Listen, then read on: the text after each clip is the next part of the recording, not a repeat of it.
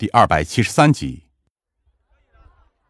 我错愕的有些说不出话，但是很快我就反应过来，这本是一件很正常的事，只是我自己慢慢习惯了原先一成不变的回忆而已。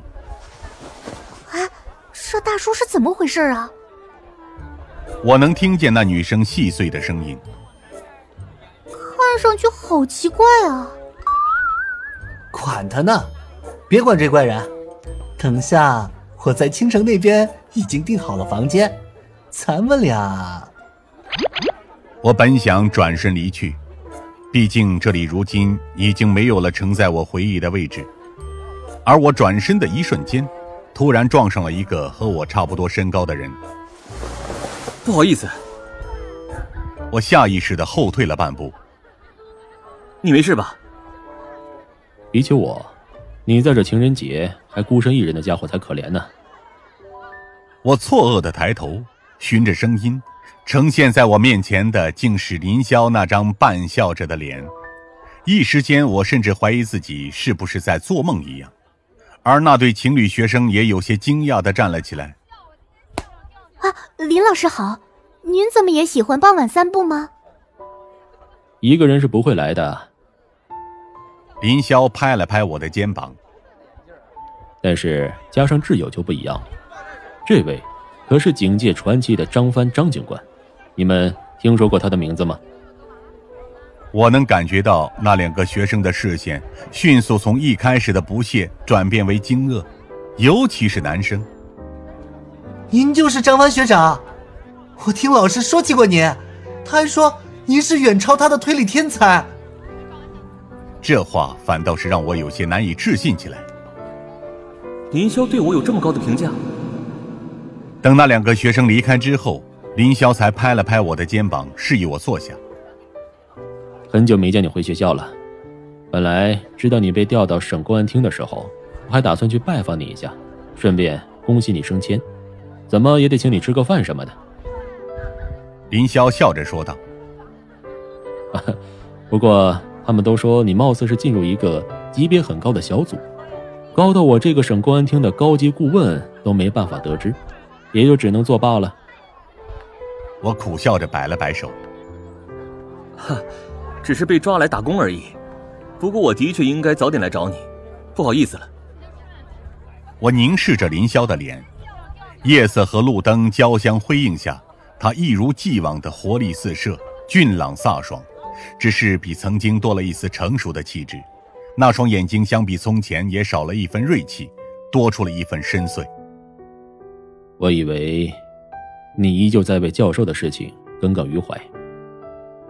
他紧盯着空无一物的湖面，低声说道：“不过，你既然会主动找到这里的话，一般而言，都只有一个可能。”他笑着看向我：“哼，你。”碰到麻烦了。林霄的察觉力一如既往的敏锐，因此我也没有搪塞过去的理由和动机，只能是硬着头皮叹了口气。如果可以的话，我倒是巴不得能让你拉我一把。我沉声说道。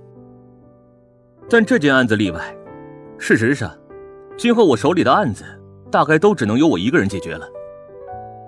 林霄也表示了理解。那就没办法了，有些事情你也只能靠自己熬过去。不过，就像你之前表现出来的能力一样，我相信是没什么能难倒你的。林霄接着站了起来，对我伸出了手。怎么样，要不要出去走走？我一时间有些错愕，因为我也不知道可以去些什么地方。毕竟凭借着本能，我还是握住了他的手，站了起来。就像刚刚说的那样，总得祝贺你升迁才行。林霄对着校外的地方指了指：“哎，出去搓一顿吧。”林霄的奇妙之处就在于，他一方面既有着谦谦君子的文人气质，同时也并不避世或者孤僻。相反，他在某种程度上和任何人都能合得来。爽朗的性格以及本身待人以诚的方式。总能让他赢得不少人的好感，而且我从来没想到他竟然会请我来到这种小街区里的露天大排档吃饭，毕竟他自身的气质就已经和这地方格格不入了。仿佛是看穿了我的疑虑，林霄也只是无所谓的笑了笑。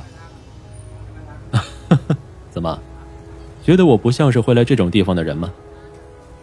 我摇摇头，坐了下来。只是有点错而已，毕竟仔细回想一下，我们大学期间貌似没有一起出来吃过饭。有的。林霄淡淡的盯着我。和教授一起，你忘了？我刹那间还以为林霄是在开玩笑，然而看着他的表情，我很快就明白了，他说的是真的。然而不知道为什么，自从陈静教授死后，对于他的记忆，我就像是全部失去了一样，仅有的一些印象也在越来越模糊。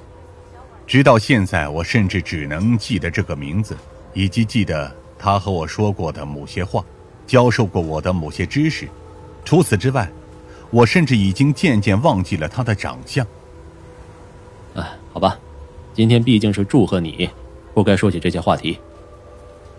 林霄自然而然的岔开了话题。